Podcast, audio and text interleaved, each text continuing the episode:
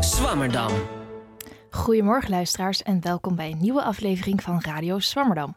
Uw favoriete wetenschapsprogramma op zondagochtend.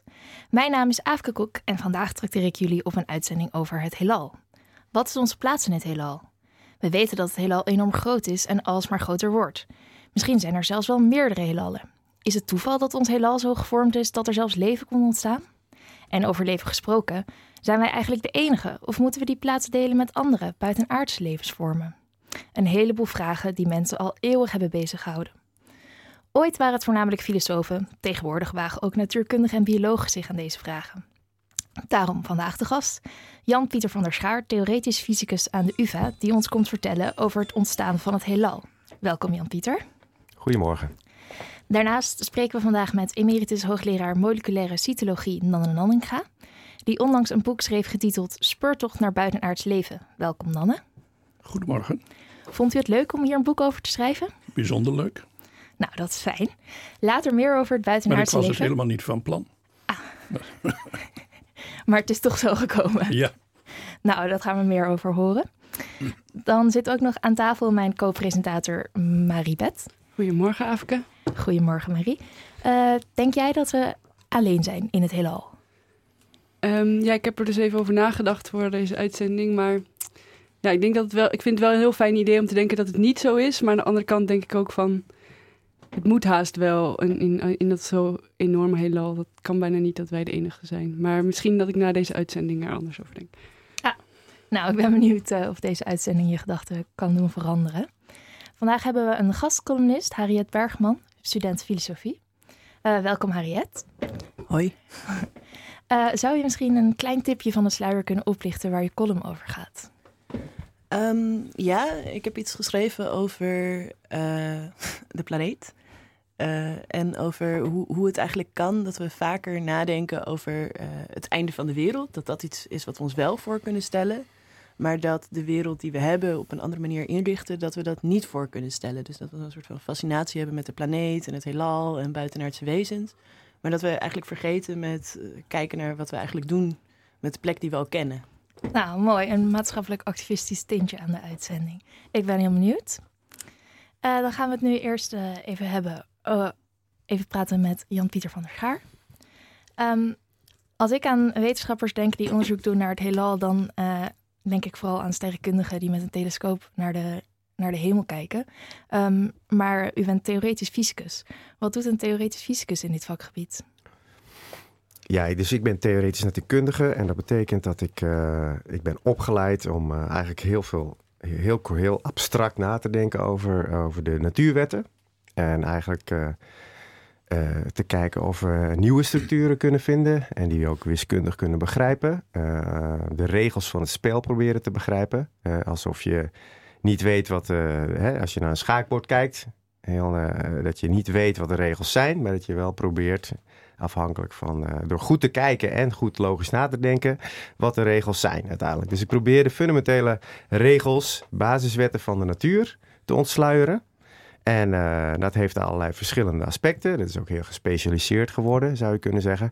Maar mijn opleiding, ik heb theoretische natuurkunde gestudeerd, maar daarna ben ik gepromoveerd. En tijdens mijn promotie heb ik me heel erg verdiept in wat we stringtheorie noemen. Dat is eigenlijk een idee over hoe de bouwstenen van materie er op de allerkleinste schaal uitzien. Dat zouden dan kleine snaartjes moeten zijn. Maar tegelijkertijd zouden in die kleine snaartjes zouden ook zwaartekracht moeten zijn ingebouwd. En zwaartekracht is eigenlijk vanaf het begin mijn allergrootste hobby geweest, zou je kunnen zeggen. En in de kosmologie, waar we het vandaag over gaan hebben, over het heelal, komen die twee ook heel duidelijk samen. Aan de ene kant heb je ruimte en tijd en hoe die zich gedragen en hoe die zich evolueren. En aan de andere kant heb je materie. En die materie en die ruimte en tijd, die hebben interactie met elkaar. En dat is eigenlijk wat kosmologie is. Zeker de hele vroege kosmologie. Als je naar het hele prille heelal kijkt, dan komen die twee echt samen. En dat is nu mijn voornaamste onderzoeksgebied. Ik kijk naar het allerprilste begin van het heelal en ik wil graag uitzoeken waar we vandaan komen. Hoe het heelal ontstaan is. Wat betekent dat als je zegt dat er een oerknal is geweest. En dat is nu mijn onderzoeksgebied.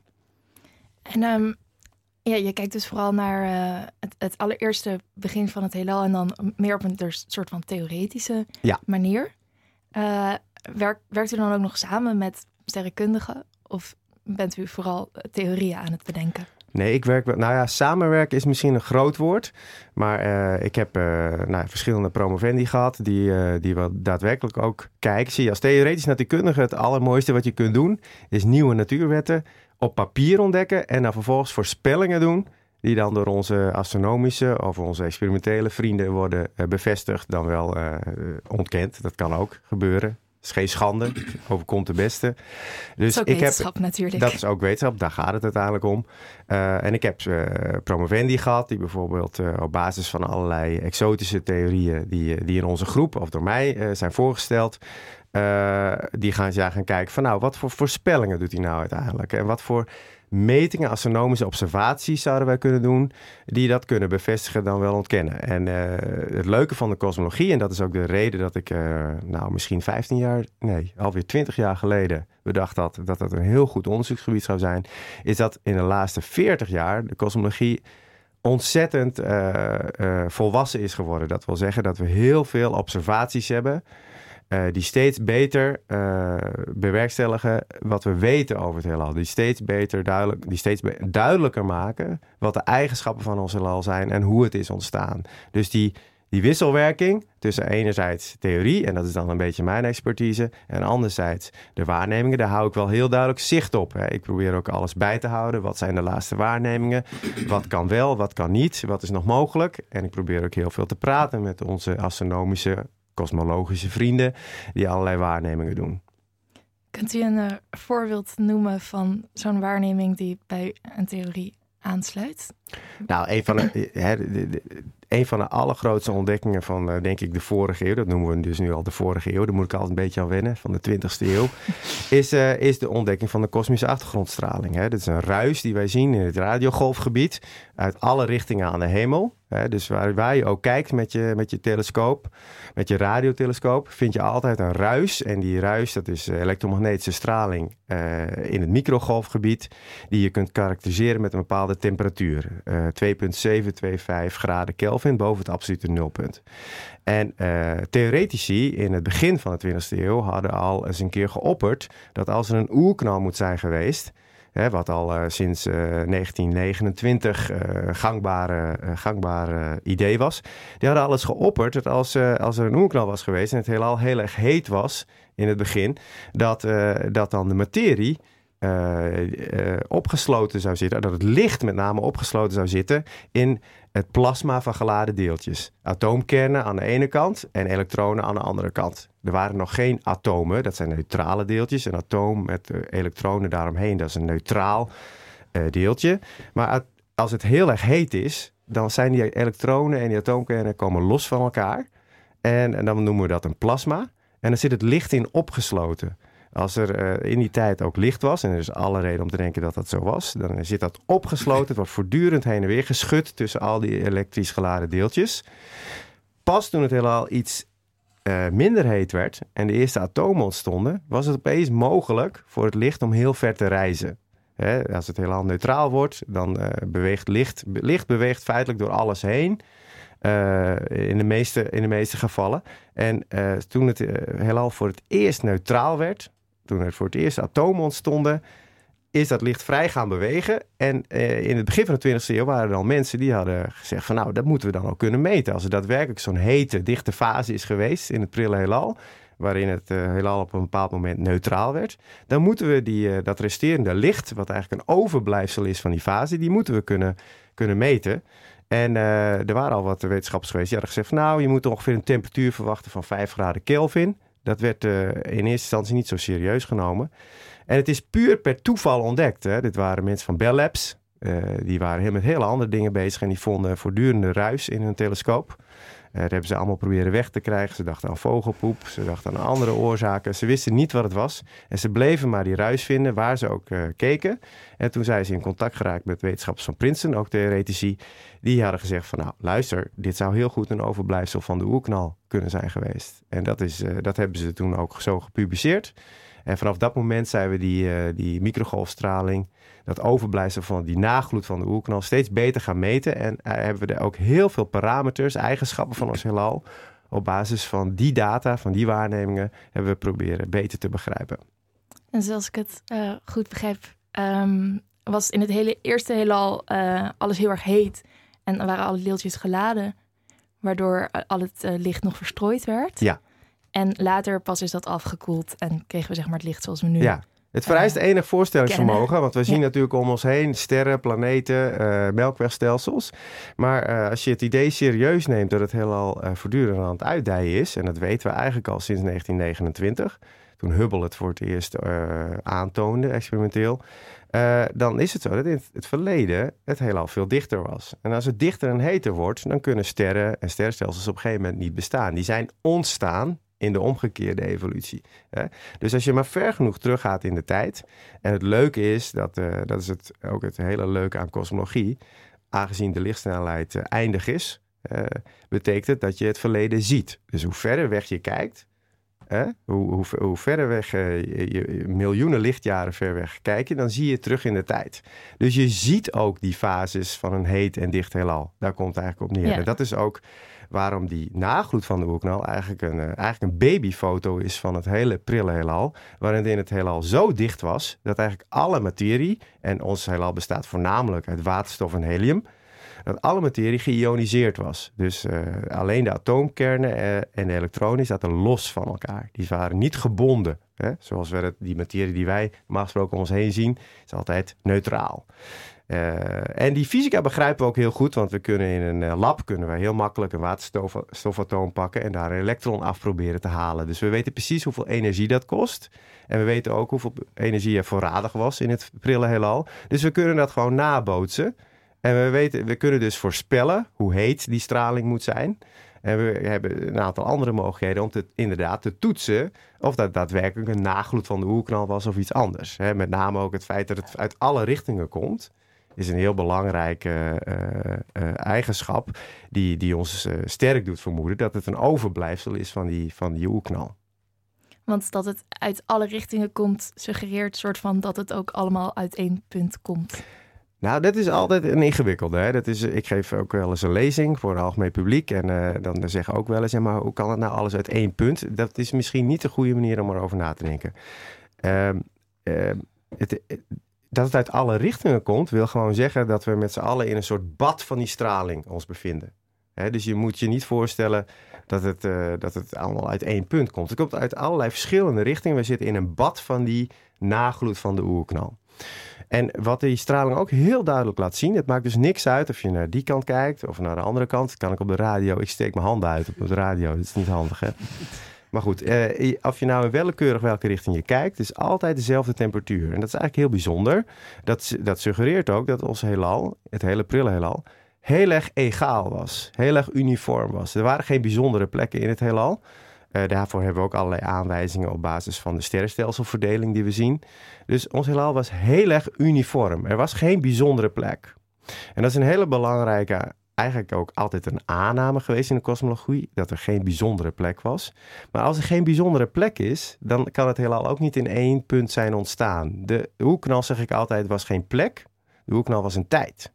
Er was een moment dat de oerknal plaatsvond. Er was niet een bijzondere plek. Je kunt niet zeggen 100.000 lichtjaar in die richting, op die plek heeft de oerknal plaatsgevonden. Nee, het gebeurde overal op één bepaald moment. Dat is de heersende opinie. Hè. We weten niet precies wat er daar gebeurd is, maar alle aanwijzingen die we op dit moment hebben, zijn zo dat het geen bijzondere plek was. Het gebeurde overal op een bepaalde tijd.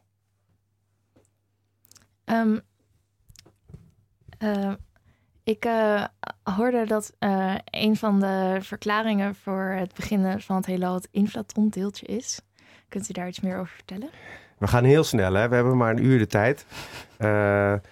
Ik wil misschien even iets zeggen over wat er zo bijzonder nog is aan die waarnemingen die we hebben gedaan aan de kosmische achtergrondstraling. Nogmaals, het is heel erg interessant dat als je in de ene richting kijkt van het heelal en die vergelijkt met de andere richting van het heelal, dat je precies dezelfde temperatuur ziet van die straling.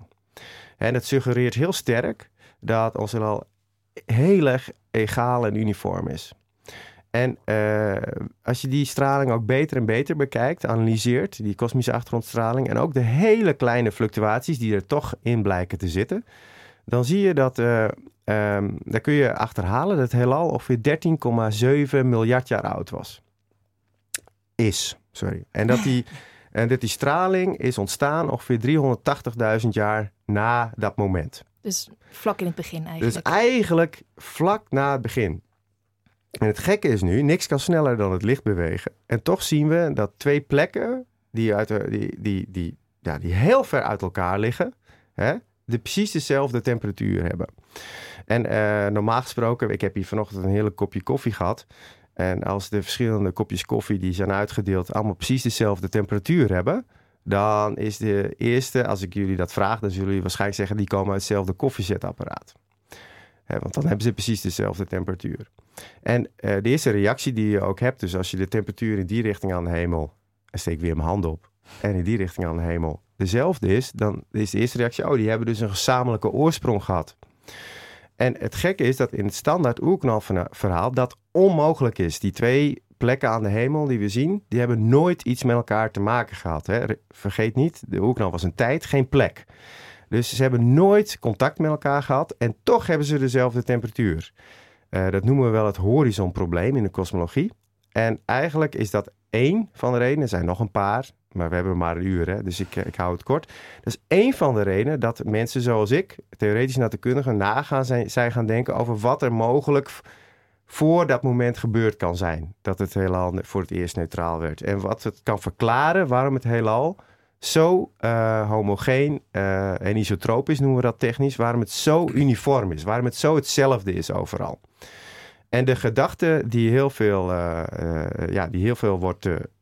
wordt onderzocht, is dat er in het hele prille heelal een extra deeltje moet zijn geweest. En dat noemen we dan het inflaton deeltje. En waarom dat het inflaton deeltje, kom ik straks even op terug. Okay.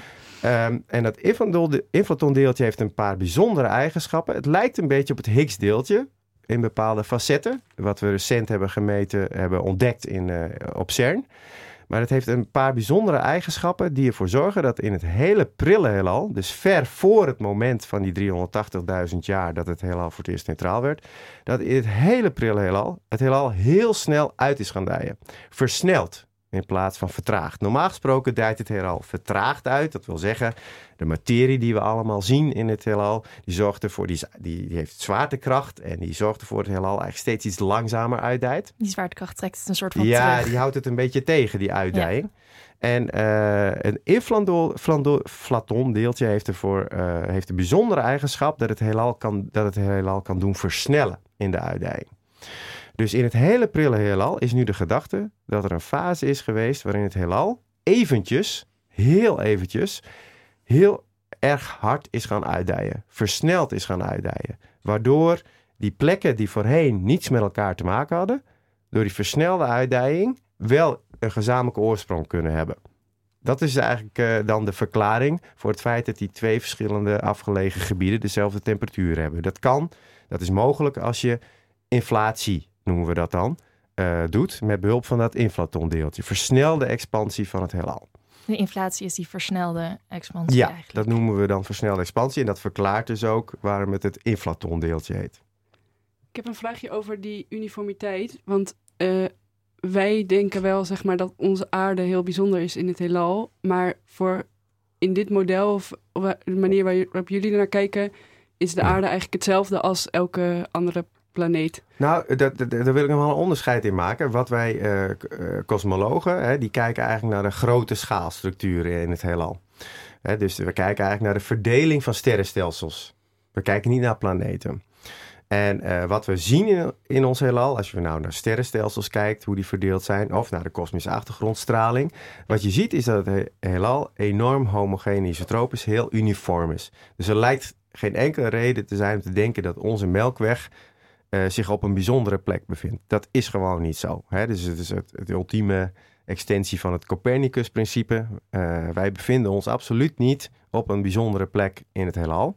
Copernicus was degene die ontdekte dat we niet om de zon, dat we niet om de aarde, maar om de zon draaien. Juist, hè, die de aarde eigenlijk. We waren niet meer het centrale middelpunt van het zonnestelsel, maar gewoon een planeet die om de zon draaide. En dat principe heeft zich eigenlijk steeds meer, verbreid, zou je kunnen zeggen. Dus sterrenstelsels, in de verdeling van sterrenstelsels staan wij niet op een bijzondere plek. En het is natuurlijk wel zo, en dat is misschien wel even belangrijk om te benadrukken, dat als er ook niet hele kleine verschillen waren van plek tot plek, dan hadden we hier niet gezeten. Hè, dus en dat zien we ook terug in die microgolfstraling. We zien hele kleine fluctuaties, 1 op 100.000 in die temperatuur die ik net noemde. En dat is natuurlijk cruciaal, want het zijn die hele kleine fluctuaties die ervoor gezorgd hebben dat sterrenstelsels en sterren kunnen zijn ontstaan. Dit is de zwaartekracht die hele kleine verschillen van plek tot plek heeft doen uitgroeien tot sterren en sterrenstelsels. En dat heeft het mogelijk gemaakt dat wij hier zitten. Hoeveel planeten er zijn dan bij elke ster en wat dan die eigenschappen van die planeten zijn, dat is een heel andere vraag. Daar gaat de kosmologie eigenlijk niet over, of in ieder geval ik niet.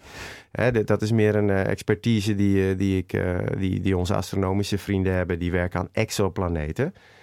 Maar kosmologie gaat eigenlijk alleen maar gaat over de allergrootste schalen en over het allereerste begin van het heelal.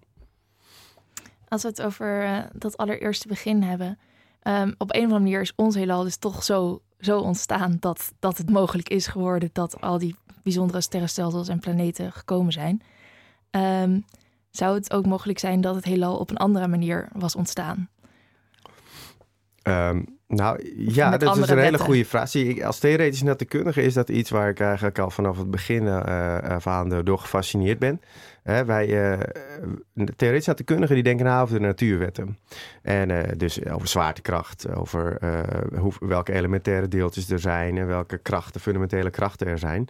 En in al die theorieën die we hebben bedacht en die uitermate succesvol tot nu toe blijken te zijn, zijn er allerlei vrije parameters, namelijk hoe groot zwaartekracht, hoe sterk de zwaartekracht is, hoe sterk de elektromagnetische kracht is ten opzichte van zwaartekracht, hoe groot de zwakke kernkracht is, hoe groot de sterke kernkracht is. Dat zijn allemaal parameters waar wij niks over te zeggen hebben, die we meten. Er is geen voorspelling van zwaartekracht moet zo zwak zijn. Dat is gewoon iets wat we meten. En dus theoretische natuurkunde doet geen uitspraken over hoe groot die parameters zijn. Dat betekent dus dat ze vanuit een heel abstract perspectief ook andere waarden zouden kunnen hebben. Er is geen enkele reden, geen natuurwet die zegt dat de zwaartekracht heel erg zwak moet zijn. Dat is het wel ten opzichte van alle andere krachten. En het lijkt erop dat hebben we inmiddels ook ontdekt, dat als je de evolutie van het heelal bekijkt en nadenkt over wat er allemaal nodig is, wat belangrijke voorwaarden zijn voor het bestaan van leven. Als je bijvoorbeeld nadenkt over koolstof, ik denk dat de volgende spreker het daar misschien ook over zal hebben, dan is het zo dat koolstof, stikstof, zuurstof, alle hogere elementen zijn allemaal in sterren gemaakt. En het was al heel snel duidelijk dat er een soort bottleneck was. Het was moeilijk om dat soort hogere elementen te creëren. Hè? Het heelal is eigenlijk begonnen met waterstof en helium. That's it. En ook in een specifieke verhouding. Die kunnen we ook voorspellen. Die verhouding, 75% waterstof, 25% helium. Op basis waarvan kan je die voorspelling maken? Ja, dat is heel interessant. Dat noemen we ook wel Big Bang Cooking. Dus wat je ook weer kunt voorstellen, als je heel ver terug in het heelal gaat, waren er ook geen atoomkernen. Er waren geen heliumkernen, er waren geen waterstofkernen. Er waren alleen protonen, neutronen en elektronen en licht. En vervolgens laat je het systeem gewoon evolueren. En we kennen de eigenschappen van protonen, neutronen, elektronen en licht heel goed. Want dat kunnen we gewoon in het lab testen. Op CERN hebben we het allemaal getest. Die informatie hebben we allemaal. Alle parameters die van belang zijn. En wat je dan kunt laten zien is, als je dat systeem gewoon laat evolueren, dat je uiteindelijk overblijft met 75% waterstofatomen en 25% helium. Kun je gewoon uitrekenen. Wat je ook ziet, is als je een paar van die natuurconstanten, die parameters waar ik het over had, bijvoorbeeld de zwakke kernkracht, als je die lichtjes aanpast, dan krijg je dan krijg je veel meer waterstof en veel minder helium of andersom. Dus het komt nogal precies. En dat zie je heel vaak ook terug in als je koolstof wil maken. Als je koolstof in sterren wil maken, dan moet je dat soort natuurconstanten, massa's, parameters die de grootte van de krachten beschrijven, moet je nogal fijn afstellen, zo noemen we dat. En er is geen enkele reden vanuit de theoretische fysica voor om dat te doen. We hebben daar geen verklaring voor. Dus dat is altijd iets geweest waar we ons van afgevraagd hebben van hoe kan dat nou? Wat is het nou gek? Waarom is het alles zo keurig fijn afgesteld zodat het mogelijk is om koolstof, stikstof en zuurstof te vormen, zodat het mogelijk is dat wij hier met z'n allen dit gesprek hebben? En daar zijn wat exotische gedachten over inmiddels, over hoe dat zo gekomen kan zijn. Het is namelijk zo dat als je nadenkt over inflatie, als je denkt dat er in het hele prille heelal een fase van exponentiële expansie is geweest, als je denkt dat er een extra deeltje is geweest, zoals het inflaton, dan open je daarmee ook een hele nieuwe doos van Pandora, zou je kunnen zeggen. Er ontstaan opeens allerlei nieuwe mogelijkheden. En één van die mogelijkheden is dat er heelal slechts één is in een familie, in een multiversum familie. Dat wij dus zijn, die inflatiefase, dat het slechts één is van vele verschillende inflatiefases op andere plekken in het heelal waar wij geen toegang toe hebben. En dat we dus in een soort van multiversum leven. En dat het dus ook mogelijk is dat op die andere plaatsen in het heelal, waar dan andere heelallen geproduceerd zijn, dat daar de parameters en al die natuurconstanten net even iets anders zijn. En dat is voor sommige mensen een heel prettige gedachte. Hè? Dat er dus eigenlijk dat er honderden, miljoenen, soms zeggen we ook wel Googleplex, 10 tot de 100ste verschillende soorten heelallen zijn, met allemaal verschillende parameters. En in die soort situatie is het misschien dan ook niet zo gek dat wij juist natuurlijk in een heelal leven waarin de eigenschappen zodanig zijn dat wij hier kunnen zitten en dit gesprek te voeren. Dat is voor sommige fysici een prettige gedachte. Maar uiteindelijk is de hamvraag natuurlijk, kunnen we dat ook waarnemen? Zijn er voorspellingen die we kunnen doen op basis van het zeer exotische idee en heel speculatieve idee? Zijn er waarnemingen die we kunnen doen in ons eigen heelal die daar ondersteuning voor geven? Voor die multiversums? Ja.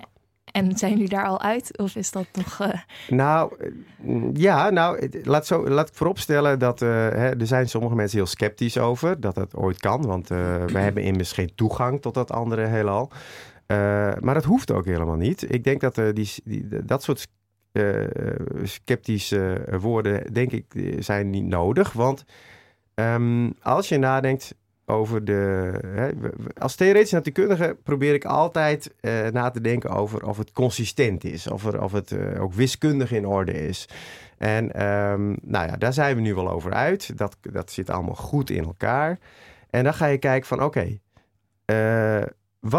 wat voor voorspellingen doet zoiets dan, zo'n exotische gedachte dan, over het multiversum, wat voor voorspellingen doet dat dan die mogelijk in de toekomst ooit gemeten zouden kunnen worden. Dus je denkt eerst na over hele abstracte, exotische dingen die wellicht over 100 of 150 of 200 jaar pas gemeten kunnen worden. Maar dat is al interessant. Ja. En dat doet het wel degelijk. Dus als je het hebt over inflatie en over de mogelijkheid dat er ook andere heelallen geproduceerd zouden kunnen worden, dan doet het voorspellingen, namelijk ook over dat noemen we de vorm van het heelal. Daar doet het een specifieke voorspelling voor. Het is alleen heel moeilijk te meten. Het doet wellicht ook voorspellingen op allerlei andere gebieden. En dat is nou net iets waar ik mee bezig ben in mijn onderzoek, waar ik probeer antwoorden op te vinden. Ik probeer voorspellingen te maken over wellicht het bestaan, en niet alleen hoor, over het multiversum, maar wellicht het bestaan van zo'n multiversum.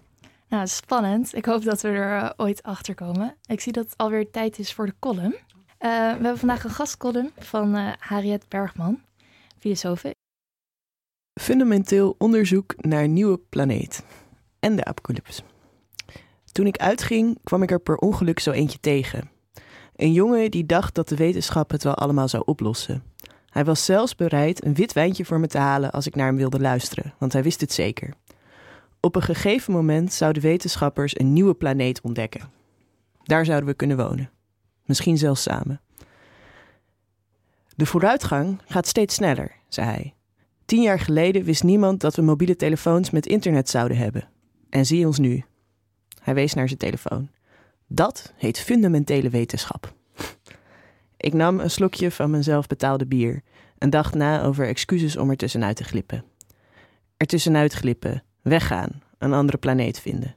Ergens ver weg met een schone lei opnieuw beginnen. Het idee van alles achterlaten bevalt mij ook wel. Want wat het persoonlijke leven betreft. Vakantie is altijd welkom, liefst ergens met zon. Maar alles achterlaten en naar een nieuwe planeet? Hoe zag hij dat voor zich? Met de volledige wereldbevolking, alle 7 miljard? Binnen 100 jaar, volgende week? Het leek mij onmogelijk. Maar ik vind het ook een gevaarlijk idee. Het is makkelijker het einde van de wereld voor te stellen dan het einde van kapitalisme. Het is niet helemaal duidelijk waar deze opmerking vandaan komt. Van een Marxistisch-Amerikaanse literatuurcriticus, Frederick Jameson, die het zo opschreef. It's easier to imagine the end of the world than the end of capitalism. Of van een militante Marxistische criticus, Bruce Franklin, die een schrijver bespreekt die zich het failliet van het kapitalisme als begin van een meer menselijke wereld zou moeten zien, in plaats van als een eindpunt. Wat wel duidelijk is, is dat het ook voor heel veel mensen waar is. Ik kan me beelden voor de geest halen van de apocalyps met zombies, ziekte, klimaatverandering of King Kong. Ik kan me voorstellen hoe ruimteschepen eruit zouden kunnen zien en hoe aardbewoners andere planeten zouden koloniseren en bevechten, zoals we al eerder hebben gedaan als witte Europeanen. Maar hoe een wereld zonder geld eruit zou moeten zien, of een wereld waar er voor iedereen gezorgd wordt, is dat dan socialistisch of anarchistisch, of komen we er met flink polderen wel uit, als we referenda invoeren of VVD stemmen volgende keer? Hoe ziet dat er eigenlijk uit, zo'n samenleving? De fundamentele wetenschap Witte Wijnjongen deed me aan deze uitspraak over het einde van de wereld denken. Hij dacht dat actievoeren überhaupt, maar tegen klimaatdestructie in het bijzonder, totaal overbodig was. Fundamenteel onderzoek zou ons redden. En inderdaad, we doen onderzoek naar van alles en nog wat. Veel van dat onderzoek is fundamenteel. Het gaat om de kennis zelf, los van het nut daarvan. Het gaat niet om de toepassing, maar om wat Nobelprijswinnaar en scheikundige Ben Veringa de speeltuin der wetenschappen noemt. Het gaat dus om wetenschap omwille van de kennis. De evolutie van het heelal leek me eerst zo'n voorbeeld van dat onderzoek. Zo'n fundamenteel onderzoek waar niet direct nut van is, maar wat wel heel erg veel bijdraagt. Maar nu denk ik eigenlijk dat het anders is. En ook dat er blijkbaar mensen zijn die dat fundamentele onderzoek zien als iets wat de oplossing is voor al onze problemen hier. Hoewel ik dus groot voorstander ben van fundamentele wetenschap, betwijfel ik niet alleen of die wetenschap zo 1 op 1 vanwege de uitvinding van de telefoon ingezet mag worden om toch stiekem alles te valoriseren of er toegepaste wetenschap van te maken. Ook omdat ik denk dat vertrouwen in de wetenschap om alles op te lossen net zo naïef is als de resultaten van wetenschappers ontkennen. Op 1 lijn heb je dan aan de ene kant wetenschap ontkennende Trump en aan de andere kant de welwillende wetenschap fixt het wel, witte wijnjongen.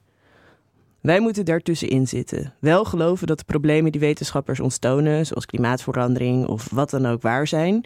Maar niet geloven dat het vervolgens ook alleen aan diezelfde wetenschappers ligt om met een oplossing te komen.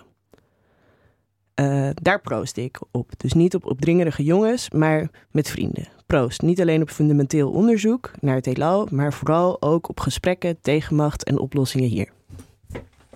Dankjewel, Harriet. Wat een mooie column. Geeft een maatschappelijk tintje aan deze uitzending over toch abstracte dingen als het heelal en buitenaards leven. Jan-Pieter, zie jij jezelf als fundamenteel wetenschapper? Absoluut. Dus het gaat bij mij om de vragen en niet om de toepassingen.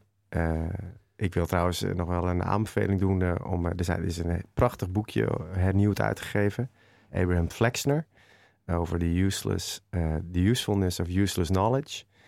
Zeker in deze tijd denk ik wel heel erg belangrijk om daar aandacht aan te besteden. Dat, Maxwell dacht niet na over de telefoon of over telefoontjes. Die wilde gewoon een probleem oplossen. En daar begint het allemaal. Dat is ook mijn reden om onderzoek te doen. De speeltuin der wetenschappen. Ik doe onderzoek omdat ik het leuk vind. Omdat ik bepaalde vragen heb. En daarover na wil denken. En daar oplossingen voor wil bedenken. En op de lange termijn zullen daar allerlei toepassingen van zijn. En ik ben het helemaal eens met de columnist dat het ook naïef is om te denken dat die oplossingen altijd goed voor de aarde zullen zijn. Sterker nog, er zitten altijd positieve en negatieve kanten aan. Ja, ik ben het er helemaal mee eens. En een leuke leestip dus. Dan gaan we verder met Nanne Nanninga. U bent emeritus hoogleraar moleculaire cytologie. Kunt u kort vertellen wat moleculaire cytologie eigenlijk inhoudt? Ja. Dat gaat over het aantonen en lokaliseren van macromoleculen in cellen. En je kijkt dus op het allerfijnste niveau naar de structuur van cellen. En wat daaraan bijkomt is, waar ik mij mee heb bezig gehouden, dat is hoe die macromoleculen in de loop van de tijd van plaats veranderen. Dus een celletje wordt geboren. Ik heb me altijd bezig gehouden zo'n beetje met de eenvoudigste cellen. Escherichia coli, de darmbacterie. En als die geboren wordt, dan zit alles op een bepaalde plek. Je kunt het DNA markeren. Je kunt eiwitten markeren. Je kunt zien hoe die groeit. En dan laten we hem groter worden. En we kijken waar die macromoleculen terechtkomen. En zo kunnen we dat gehele proces, de dynamiek, in kaart brengen. En dat is dus moleculaire cytologie, zoals ik het begrijp. En dit is dus ook het uitgangspunt voor mij geweest om mij te verdiepen in de evolutie van cellen. Want je moet dan bij het eenvoudigste beginnen. En de darmbacterie is de eenvoudigste normale cel, de kleinste cel die we kennen. Er zijn wel kleinere cellen, maar dat zijn vaak parasieten die een deel van hun genoom, hun erfelijk materiaal, afgestaan hebben aan een gastheer. En dat zijn dus eigenlijk misbaksels, kun je zeggen. Maar de echte bacterie, zoals E. coli, dat is eigenlijk het eenvoudigste wat er is. Is E. coli dan ook zo'n bacterie die eigenlijk al heel erg lang bestaat? Dat is een hele goede vraag. Dat weten we niet. Dan moet ik benaderen.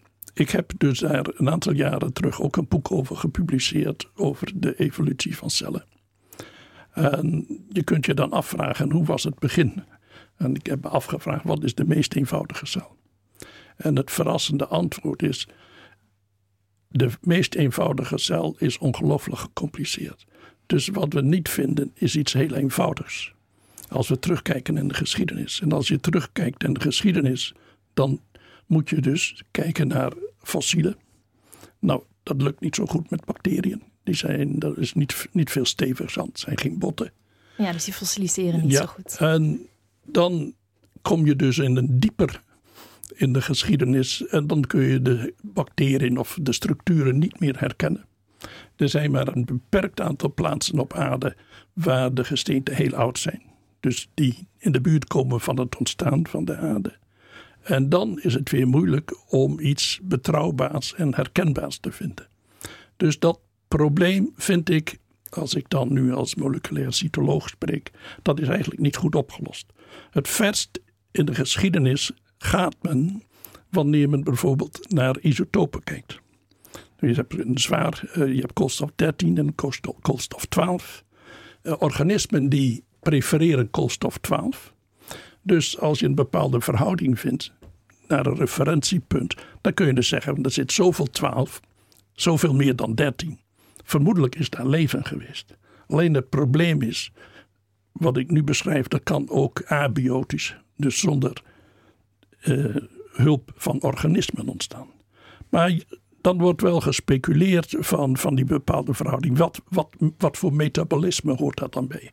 Je kunt ook naar zwavelatomen kijken. En dan is het referentiekader, dat zijn de bacteriën die we nu kennen.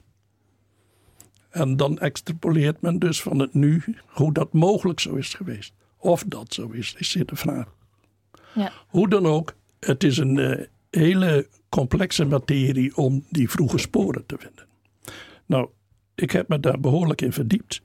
En ik kreeg op een of andere manier te maken met mogelijk leven op Mars. En ik heb me toen de vraag gesteld, hoe zit het met leven op Mars?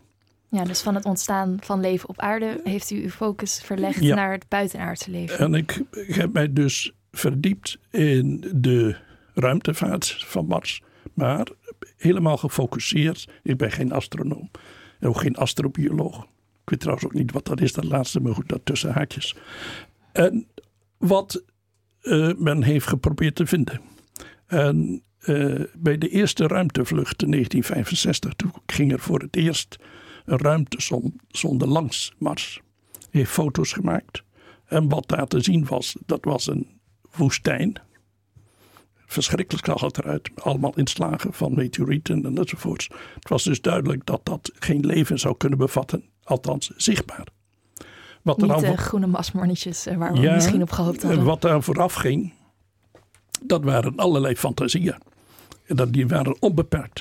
Het is heel amusant om dat een keer te doen, maar later heb je er genoeg van. Maar daar wil ik wel iets van zeggen. Want van die ruimtevaartexpedities worden dus simulaties gemaakt, mooie afbeeldingen van een ruimtezonde met een planeet in de vet enzovoort. En voordat men dus die foto van Mars had gemaakt, was er ook zo'n simulatie. En het interessante is dat de ruimtezonde wel klopte. Maar men had dus ook een beeld van Mars.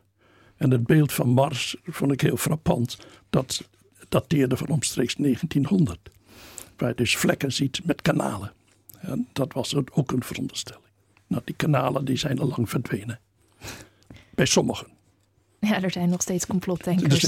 Wellicht die in maar geloven. De conclusie was toen ook: er is geen zichtbaar leven. Dus als er leven is of is geweest, dan is het microscopisch. En hoe zouden we dan die microscopische sporen kunnen vinden? Nou, daar gaat nog iets aan vooraf. Dat is namelijk, de vraag was ook, is er water op Mars? Want water is belangrijk voor leven? Zonder water geen leven. Of is er water geweest? En het heeft een tientallen jaren geduurd voordat dat overtuigend aangetoond is. Dat is heel frappant. Dus er is echt water in elk geval geweest op Mars? Ja, en er is nu ook water. De poolkappen in Noord en Zuid die zijn allebei bevroren ijs. En er zal onder ook wel vloeibaar water zijn. En de vraag is, wat zit daarin? En de ruimterobot of de robotwagen Curiosity, die op dit moment bezig is, die heeft monsters genomen om te kijken of er organische moleculen zitten in de gesteenten. En of die moleculen van belang kunnen zijn voor leven. En kijkt u dan ook weer naar die verschillende isotopen? Of is dat jazeker, maar dat is nog niet gevonden. Ja. En dus het is de vraag, wat voor signalen kunnen we nog vinden? Overblijfsels. En die vraag is nog niet beantwoord. En om die moeilijkheid aan te geven, kan ik u vertellen dat er dus er komen voortdurend persberichten over het ruimteonderzoek. En die worden dan braaf overgepend. En in dit concrete geval waar ik het nu over heb, werd het ook aangegeven dat er organische moleculen zich bevinden. En als je dus kijkt naar de bron van dat bericht, dan kom je bij het tijdschrift Science terecht. En dat is, Science betekent peer review. Geldt niet voor persberichten. En daar lees je dat in de eerste plaats men sporen gevonden heeft van het schoonmaakmiddel waarmee de detectieapparatuur is schoongemaakt. En dat is dit is een veel voorkomend probleem, ook in de biologie. Dat datgene waar men mee meet, dat verontreinigd is. En is ook gezegd van dat stukje steen wat we dan pakken, het was een soort klei. Is dat nu van Mars of is dat een meteoriet? Men heeft ook meteorieten op Mars aangetoond. Ja, dus het zou ook nog kunnen dat als we dan iets levens of een rest van leven vinden op Mars, dat eigenlijk van een andere planeet of iets is wat is ingeslagen op Mars. Ja. Maar men is heel hard bezig, dus vermoedelijk zal er wel een antwoord komen. Maar het valt niet mee. Ja, dus ofwel we gaan uitvinden of er inderdaad zo'n isotoop of iets een teken van leven was op Mars. Ofwel we komen erachter dat er toch helaas echt niks te vinden is op Mars. Wat ik in mijn boek ook zeg is, als we niks vinden, dan wil dat niet zeggen dat er niks is. Dan hebben we misschien niet goed genoeg gezocht. Ja, dat blijft natuurlijk altijd de vraag. U zei net dat water absoluut noodzakelijk is voor het vinden van leven. Ja.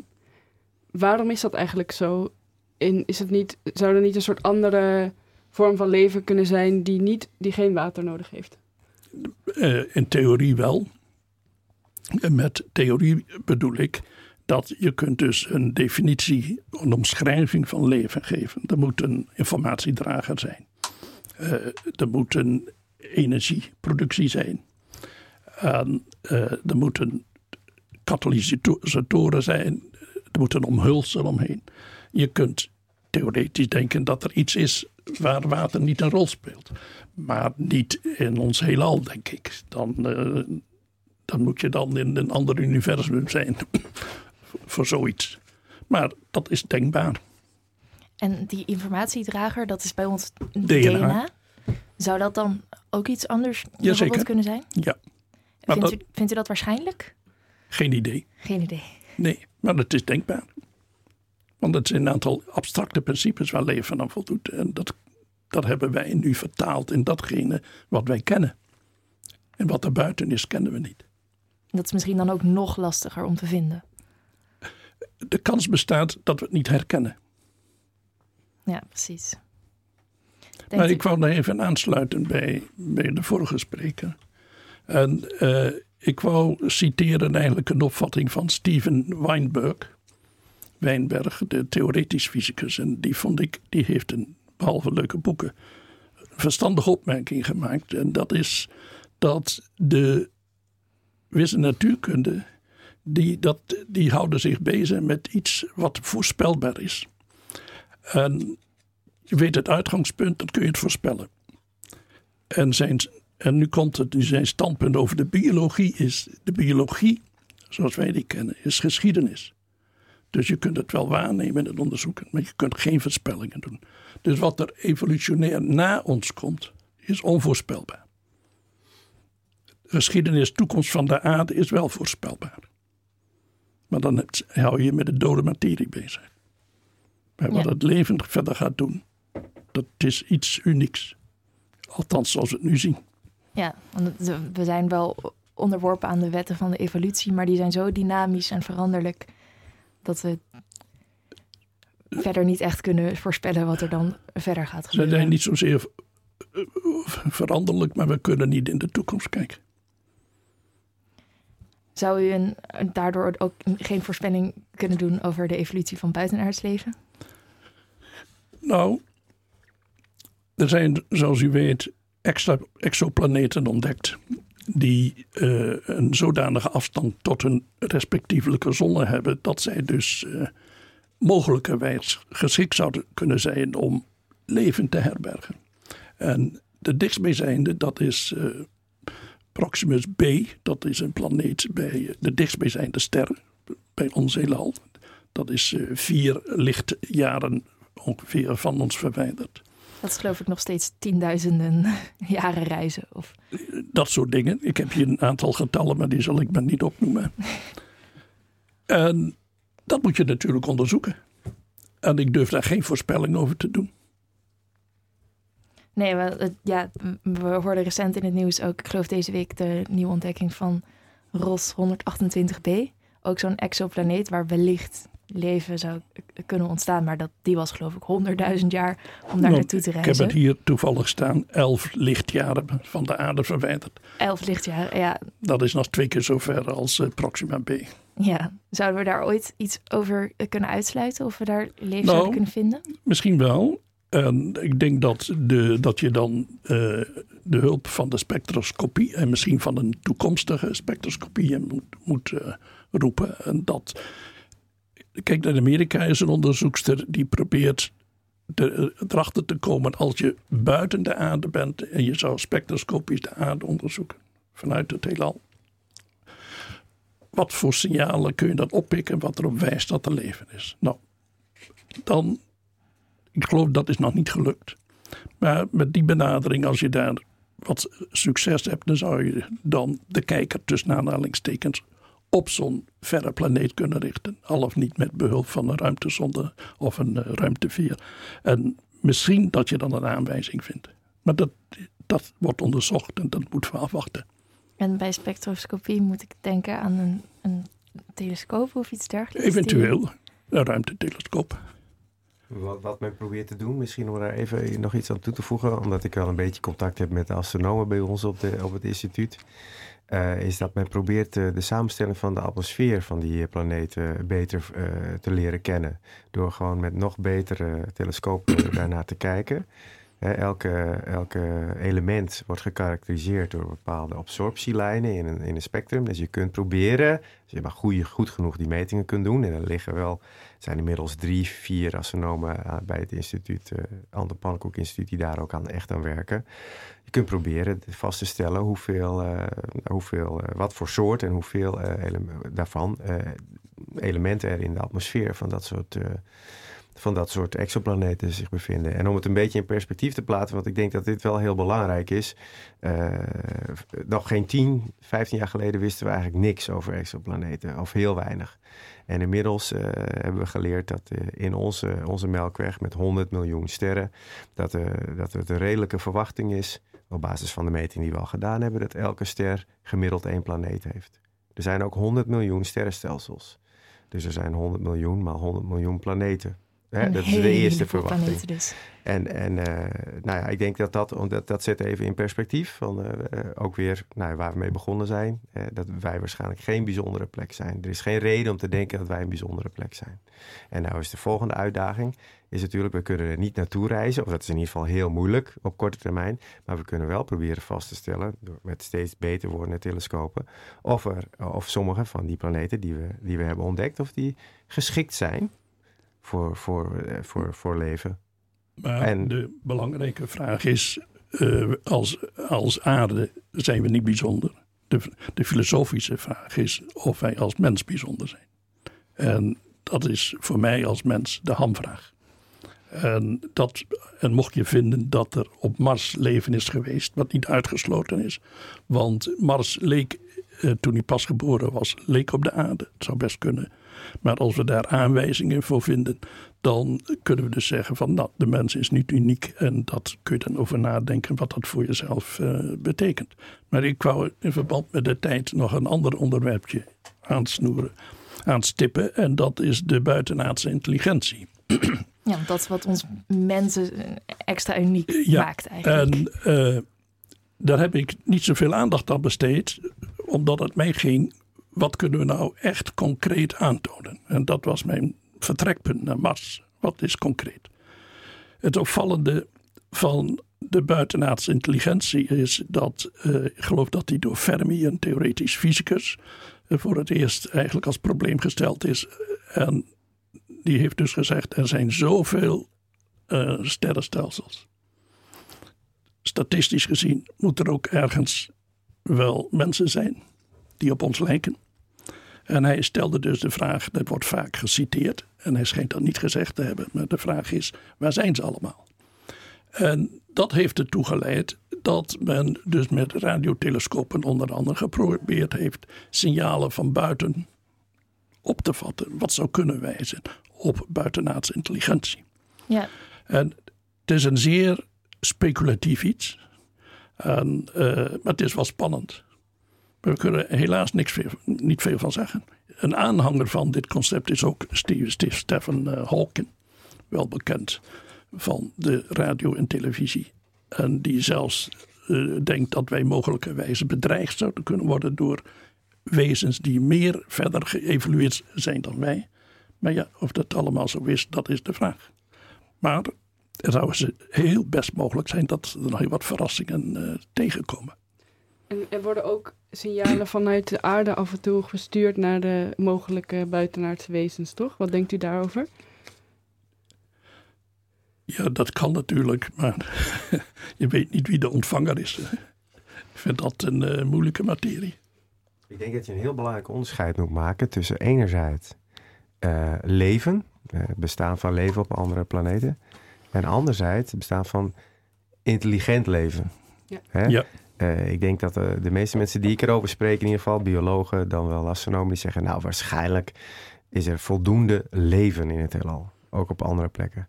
Maar intelligent leven, dat zou wel eens iets heel bijzonders kunnen zijn. Je kunt ook, als je even over nadenkt, misschien bestaan wij over 100 jaar niet meer, omdat we nogal zelfdestructief zijn.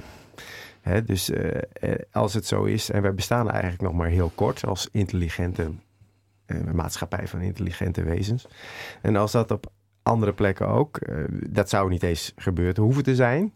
Maar als het ook gebeurd is op andere plekken, dan zou het best kunnen zijn dat die korte periode dat je intelligente beschaving hebt, het ook totaal onmogelijk maakt om die intelligente maatschappij te verspreiden door het heelal. Dus ik denk dat je het onderscheid heel scherp moet houden. Intelligent leven, dat is complex, dat is heel ingewikkeld. Lijkt a priori geen reden te zijn om te denken dat dat automatisch een uitkomst is van het evolutionaire proces. Dus hangt van toeval aan elkaar. En de vraag is ook, maar het leven zelf, bacterieel of heel eenvoudig leven, die vraag zou je misschien iets eenvoudiger kunnen beantwoorden. Ja, of dat is ook het uitgangspunt van mijn boek. Maar het antwoord is er nog niet. Ik hoor de eindtune helaas alweer lopen, dus we zijn helaas alweer aan het einde van de uitzending gekomen. Nog een laatste vraag. Nanne, bent u nog van plan om een volgend boek te schrijven en zo ja, waarover? Ik hou mij op dit moment bezig met instinct. En mijn eerste boek, dat ging over van protocel tot spons. In de spons vind je al aanzetten voor een zenuwstelsel. En mijn vraag waar ik mij nu in verdiep is, hoe zit het met instinct? Ja, interessant. Maar weer een heel ander onderwerp. Ja, we gaan het meemaken. Wellicht zien we dan weer een keer terug bij Radio Swammerdam. We hadden het vandaag over het allereerste en kleinste begin van het heelal. En hoe dit heelal, en misschien zelfs wel meer het multiversum, zich verder ontwikkelde. Verder spraken we over het leven in het heelal. Zijn wij nou eigenlijk wel uniek? Er wordt heel veel spannend onderzoek naar verricht. En wie weet komen we er over een paar jaar wel achter hoe het nou echt ziet. Heel veel dank aan mijn gasten voor jullie aanwezigheid. Jan-Pieter van der Schaar en Nanne Nanninga. Ook wil ik mijn gastcolumnist Harriet Bergman en mijn co-presentator Marie Beth heel erg bedanken. Achter de knoppen vandaag zat Emma van Venen. Ze zwaait nu even naar me. Als u aan het einde van de uitzending bent gekomen, kijk dan ook nog eens naar andere podcasts van Radio Swammerdam voor meer luisterplezier. We maakten bijvoorbeeld een keer een uitzending over UFO's, een aanwijzing voor intelligent leven. U kunt ons terugvinden op iTunes en Soundcloud of een andere favoriete podcast-app. Like ons op Facebook, volg ons op Twitter en Instagram. En luister volgende week naar een nieuwe aflevering. Dit was Radio Swammerdam en mijn naam is Aafke Kok.